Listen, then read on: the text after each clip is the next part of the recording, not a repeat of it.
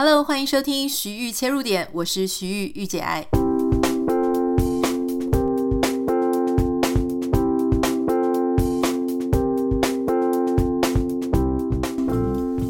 欢迎收听今天的节目。今天的节目呢，要跟大家分享一个啊、就是我这一阵子看到我觉得非常好看的一个啊、节目，它应该算是实境节目。可是因为通常我没有那么喜欢看实境节目的原因，是因为你知道 Netflix 上面啊，很多那种实境秀都非常的浮夸哈。例如说，他们可能会说呃，好莱坞卖房子啦，或者说亚洲的富豪啦，或是黑人的富豪啦等等的。就是你会觉得，哎，那个更像一个演的不是很好的秀，而不是什么实景，你不太会相信。但是我最近发现一个节目叫做《光谱上发现爱》。好，如果你是英文的话，应该是 Love on the Spectrum。那那个时候，呃，看到这个名称的时候呢，我其实没有特别去多想，就是这个 Spectrum 是是指什么。后来点进去看之后啊，才发现说，哦，原来。那个其实这一个节目，他在讲的是犯自闭症者，哈，就是呃，我们常常说自闭症，可是事实上自闭症呢，它其实不是一个呃单独单一单一的症状的一种病症，它其实是一个光谱，也就是说，在光谱上呢，没有任何一个泛自闭症者他的所表现出来的行为或者他的呃。状况是一模一样的，也就是因为他有非常多的多变性，所以呢，他们认为说，诶，这个东西它好像一个光谱一样，每一个人所在的位置呢，每一个人所表现出来的状态都会有点不太一样，哈，所以说，呃，就是他们会用这个 spectrum 来去称呼他们。那这一个呃实境节目之所以好看，你会知道说，因为大家都是这个里面所有的呃出现的人，他都是泛自闭症者，所以基本上你要他去演得很浮夸，或者说你要他特别去演戏，这件事情是不太可能的哈，因为他们其实。本来就已经不太会去讨好别人或理解别人或是同理别人，那何况你说哦好啊，我们现在要来拍一个实境节目，那你要演这个，你要说这句话，那他顶多也许这个节目制作团队也许会说啊好，我们现在要来呃去哪一个地方，也许会有安排，可是事实上那个里面的对话或是里面的互动都相当的真实，好，那因此我觉得它是一个呃很有意思的实境节目。那我也不太确定，说我能不能够讲说这是一个很有意思啊？因为老实说，我们可能本身并不是这个犯自闭症者，所以你去讲说人家的故事、人家的艰难是有意思的，我觉得也是有一点点。不太好意思，但事实上，因为这一类的主题呢，我们真的比较少接触。而这一个实境节目，它有助于我们去用不同的角度、不同的思考跟不同的观点，更加的认识他们，然后更加的去了解这个世界上有一些人他面临一些困难，有没有可能？好，也许我现在没有办法帮助他们，有没有可能我们成为未来诶能够协助的一环？好，那这个实境节目它的主题呢，其实是在讲说，我们在讲这个泛自闭症者呢，其实很多单位或是很多的医疗协助都会去协助这个泛自闭症者的孩子，所以我们常常会听到说啊，这个自闭症的孩子呢，我们要怎么教学，怎么处理，给他什么样的辅助哈。可是自闭症者的成人，诶，好像就比较没有这么这么多的关注。那可是他们长大了之后呢，诶，一样会有很多需求啊。例如说，像在这个节目里面出现好多自闭呃犯自闭症者，那他们其实有交友的需求，他们有想要恋爱的需求，他们也很想要结婚，很想要有另外一个伴。可是你光是想象，你就会知道说，呃，要谈一个恋爱，要走到婚姻。也许对他们来说真的是加倍的困难，哦，像有一些人就是单身一辈子啊，觉得说什么母胎单身就已经很困难了。那你要想，就是犯自闭症者，哎，更困难，因为他们也许在外显的行为上或是状况上会跟一般人不太一样。而且，其实根据这一个实境节目里面啊，他们去采访这么多的犯自闭症者呢，他们也觉得说，我们也没有想要跟就是非。泛自闭症者在一起，因为大家都有一些这样子的呃状况呢，其实彼此比较好理解跟包容对方。好，在这个节目里面呢，呃，不同的泛自闭症者呢，他所面临的状况不一样。有一些人他是会一直重复固定的行为，他非常喜欢就是有那种呃规律感，喜欢有规则。那有一些人呢，他是真的很不会跟外界互动。有一些人他是有这个癫痫。然后有一些人，他是嗯，也许他可能在吃饭的时候，常常容易有很大的打嗝的声音，或是会一直呛到，所以可能每一个人的状况都不一样。好，如果现在呢，你开始有一点点觉得好奇的话呢，其实稍微介绍一下哈，我们找到的资料，关于自闭症者呢，他其实是一个相较于其他的病症啊，他其实比较晚才被大家发现。好那一开始呢，最早提出自闭症这个名称的是在一九四三年，哈，奥地利有一位呃奥地利裔的美国精神病学家哈 Leo Kanner，他在一九四三年的时候呢，最早提出了自闭症的这个名称。好，那这个奥地利的小儿科医生呢，雅斯伯格，他在一九四四年的时候呢，描述了。诶，有一些人他是能够一目十行，好，可是他却没有办法好好的跟别人社交，社交上面有一些啊、问题。那到现在来说，一开始可能是觉得说，OK，亚斯伯格症是最主要的一个现象。可是事实上，到我们现在，我们有越来越多的关于自闭症的相关认识。那我们也知道说，就像刚刚讲的，它是有很多的多样性，好像光谱一样。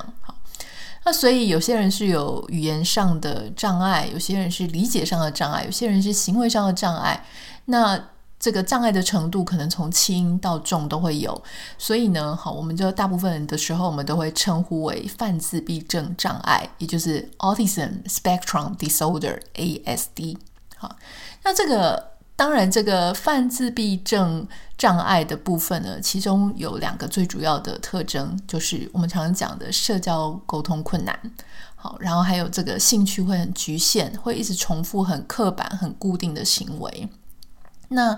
呃，有些人他也许有这个状况，可是他很晚才被发现；有一些人很早就被发现了。这个可能跟自己的家庭还有当地的社会文化，他们对小孩子的发展是不是有非常关注，或者说比较放任，这是有关系的。所以，如果你有看我刚刚讲的那个实境节目里面，你会发现说，哦。有一些人两岁就发现了，可是有一些人一直到十九岁、二十岁，他的恋爱对象才告诉他说：“诶，我觉得你好像跟我有一样的状况。”诶，就是他的恋爱状，他的恋爱对象是一个泛自闭症者，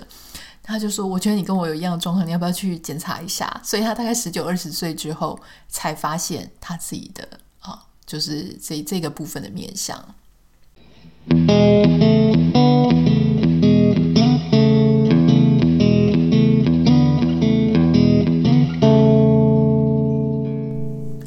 那在这一个呃实境节目里面呢，他们就是去访问了非常多的这个泛自闭症者嘛。那你就会发现说，其实呃他们需要得到非常多的帮助跟协助，因为有时候家人因为天天都相处在一起，好，那所以反而呢有一点不一定帮得上忙，而且父母其实并不是那种专业的辅导人员，哈，所以你要叫父母怎么样去。直接教说，哎，你应该要怎么样跟女生约会啊，跟男生约会啊？你应该做什么事情？好，那他们就会有一个辅导员。这个辅导员呢，会去依照大家不同的情节的状况，哈，有些人真的很严重，所以你可能要跟他讲说，呃，你要去准备一些话题，跟你约会的对象去聊天。那你也不能好像这个警察在审问犯人一样，一问一答，一问一答，你会让别人觉得很不舒服，哈。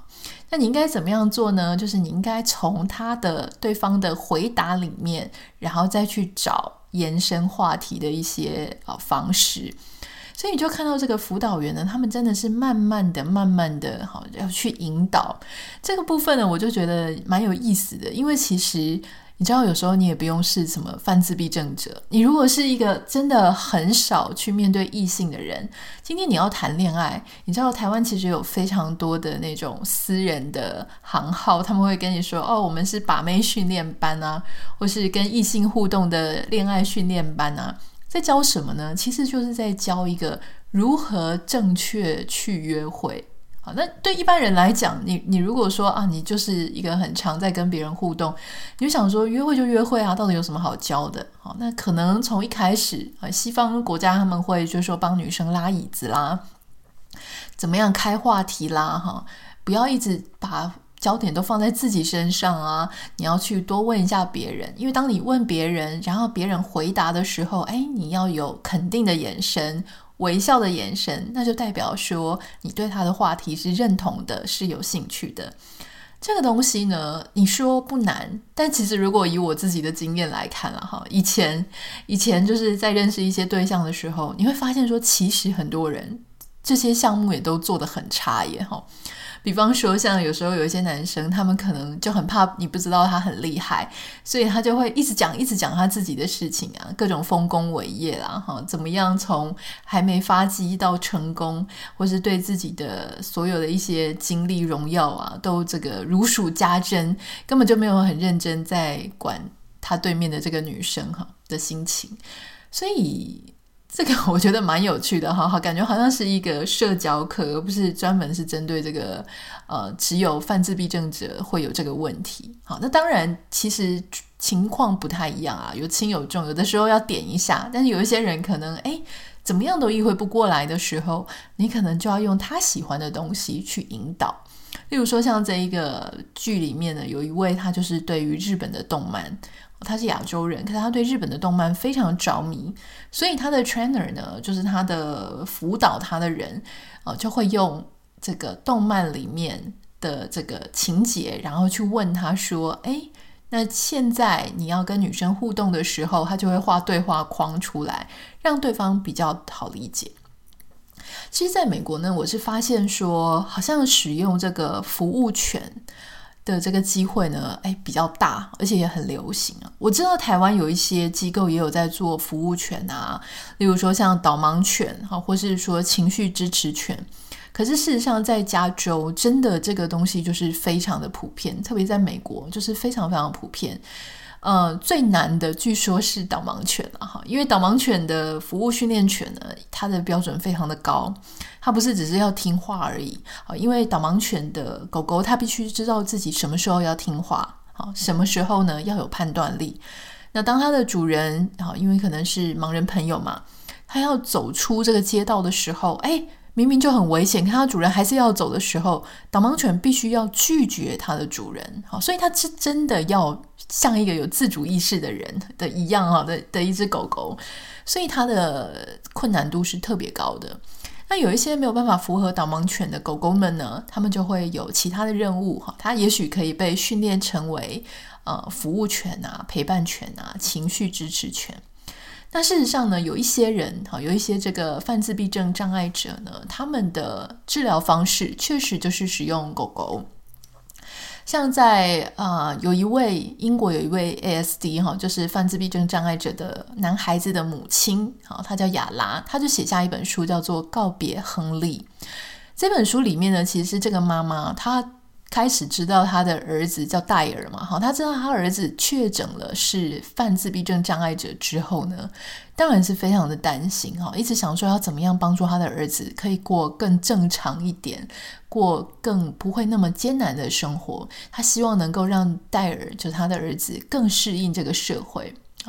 那有一次就是很巧，就是戴尔呢，他跟他朋友家的狗狗，哎，玩得不亦乐乎。这个妈妈看到他自己从来没有看见过的这个儿子，居然这么的快乐，哦，所以他就觉得说，哎，也许，也许养一只狗狗就可以帮助戴尔，帮助他的儿子。那所以呢，哎，他们就养了一只狗，那一只狗呢是一只黄金猎犬，叫做亨利。那这个。妈妈哈，就是妈妈的，当然她就是要教导这个呃，他的儿子说，狗狗你要怎么样照顾狗狗哈，你要喂它吃，你要去遛它，你要呃怎么样照顾它，你要摸摸它等等的。所以儿子呢，他就整个参与了照顾黄金猎犬亨利的整个过程哈。儿子叫戴尔啦，狗狗叫亨利，希望大家没有记错哈。好。那当然，他在照顾狗狗的过程当中，他也就学习到说，哎，怎么样照顾自己啊？然后呢，加强他跟狗狗的这些沟通的能力啊，还有一些他原本可能做不出来的一些比较细致、比较精致的动作。所以呢，其实他们就发现说，呃，这个戴尔的幼稚园老师他就发现说，哇，养狗狗才三个礼拜，他的孩子就已经有非常明显的进步，好像比较能够跟别人互动，比较没有那么抗拒啊，也比较稍微社会化一点了。好，那在很多日常生活当中啊，因为这个黄金猎犬的亨利啊，哈，他常常就是要做很多事情嘛。这些事情呢，戴尔原本是不愿意做的，比方说。带那个狗狗要洗澡啊，狗狗要剪头发，那狗狗还要就是要出去散步啊，而且它要独立的上厕所啊。那这些东西本来这个儿子戴尔他都不愿意，他都需要人家陪哈，他都需要这个妈妈就是带着他做。可是当他看到他的狗狗居然会去这样做的时候，他就觉得那他也要这样做。所以也就是说，在一个他不抗拒的动物哈，带着他。让他有一个效法模仿的对象，而且他又非常的爱这个狗狗，所以呢，逐渐的就会改变了戴尔原本他没有办法做的事情，或他很抗拒做的事情。那有一次呢，哈，就是他因为这个呃泛自闭症障碍的这个情绪又崩溃了，所以他就整个很失控。有一些朋友他们自己的症状会是这样，没有办法控制自己的情绪，所以他又开始非常。大发脾气的时候呢，他踢了那一只狗狗亨利一脚。那所以他的父母呢，在这个时候立刻给他机会教育了，就说为了这个亨利的幸福，好，那你如果没有办法控制自己的脾气，我们必须要把亨利送走，否则亨利非常可怜。好，所以他们就决定要把亨利送走。这当当然也是父母的一个教学的一个技巧了哈。那没有想到呢，戴尔他居然史无前例的哈。就对亨利说道歉，然后说“我爱你”，那表现得非常非常懊悔的样子。这个是他从来没有做过的事情，因为对于戴尔来讲呢，去表达他的情绪、表达他的想法，去我口说我心是非常非常困难，他从来没有做出来的。所以当他对亨利表现出说“我爱你”，然后讲出他很懊悔，表达他的情绪给对方知道的时候，这对戴尔他自己的情绪表达是一个非常非常大的一步。他的父母呢，就眼看着哇，戴尔有这么大的进步，那甚至呢，这个戴尔去睡觉，因为他很担心爸妈会把亨利送走嘛，所以他就一直在讲说，戴尔爱他的狗，戴尔爱他的狗。那居然他后来也会说，戴尔爱他的爸爸妈妈，戴尔爱爸爸，戴尔爱妈妈，就是这样子，慢慢的、慢慢的，就有了很多的进步。我看到这个故事的时候呢，我觉得非常的感动啊，因为很多时候我们可能很容易陷入一个非黑即白的状态，也就是说，你知道，就是父母永远都不会放弃自己的孩子嘛，通常。那所以别人看我们的孩子好像看不太到什么进步，可是爸妈通常信念都很强。可是在这一个实境节目，我我也印象很深刻的一件事情就是说，他说有非常非常高的比例，我有点忘记这个实际的数字，就是当家里出现一位犯自闭症障碍孩子的时候，父母这个家庭是很容易破裂的。为什么很容易破裂的原因，就是因为其中有一方可能他真的受不了。就是有一个特殊孩子的压力，那另外一方呢，他可能又会过度的把精力放在这样子的孩子的身上，所以两夫妻呢就会常常在一个彼此之间没有办法很平衡，就是关于孩子或是夫妻或者整个家庭权重的状况下，然后就很容易遇到这样子的问题。当然，我觉得这个真的对每一个家庭都是不容易的事。你光是想，其实光是没有小孩，两夫妻就其实很容易吵架了哈。因为说谁对谁的时间分配啊、注意力的一些支配等等的，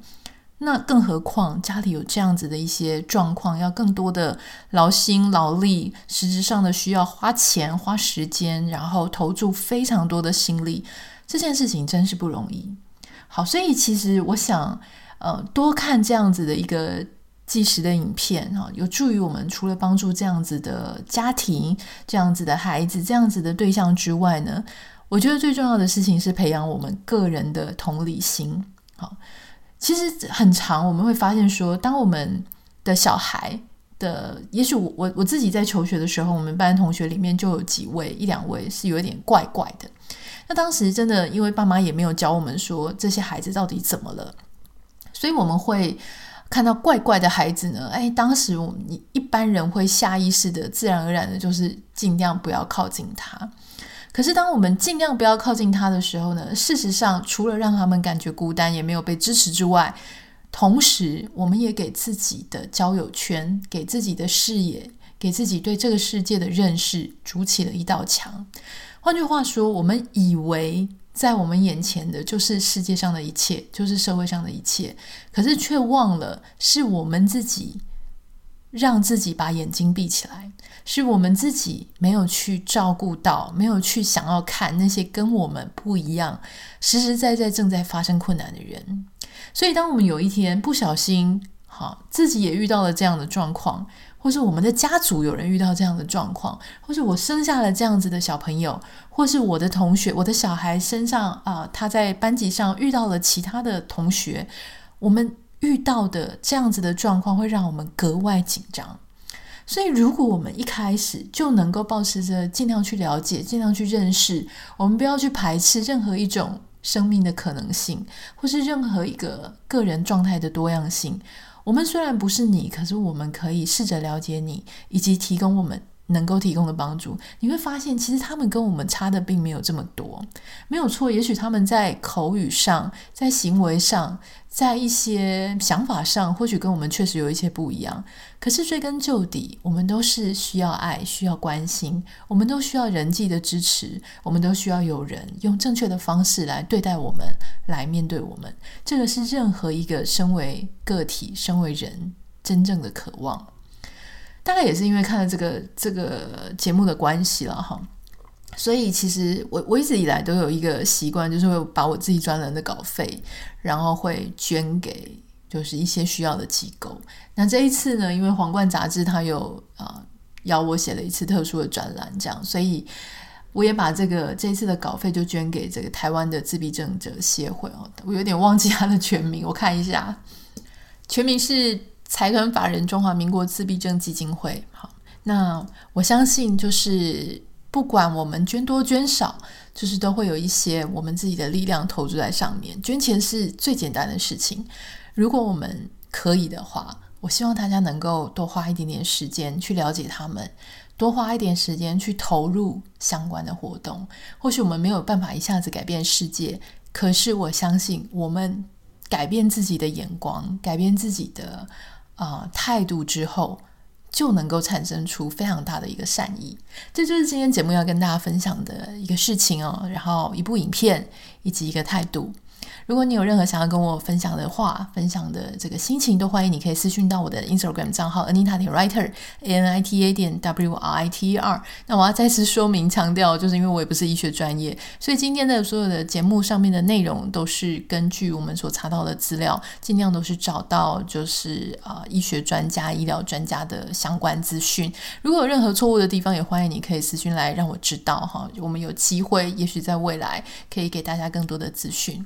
好，那就先这个样子，也要麻烦大家再帮我们在这个节目上留下五颗星跟留言。如果你还没有加入我的电子报订阅的话呢，因为四月就会发刊了。好，那如果你还没有加入到我的电子报呢，请你打开今天的节目简介栏，会有这个电子报订阅的输入资料的方式。那你只要填入你的名字跟你的 email 就可以收到喽。好，那先这个样子，我们下次见，拜拜。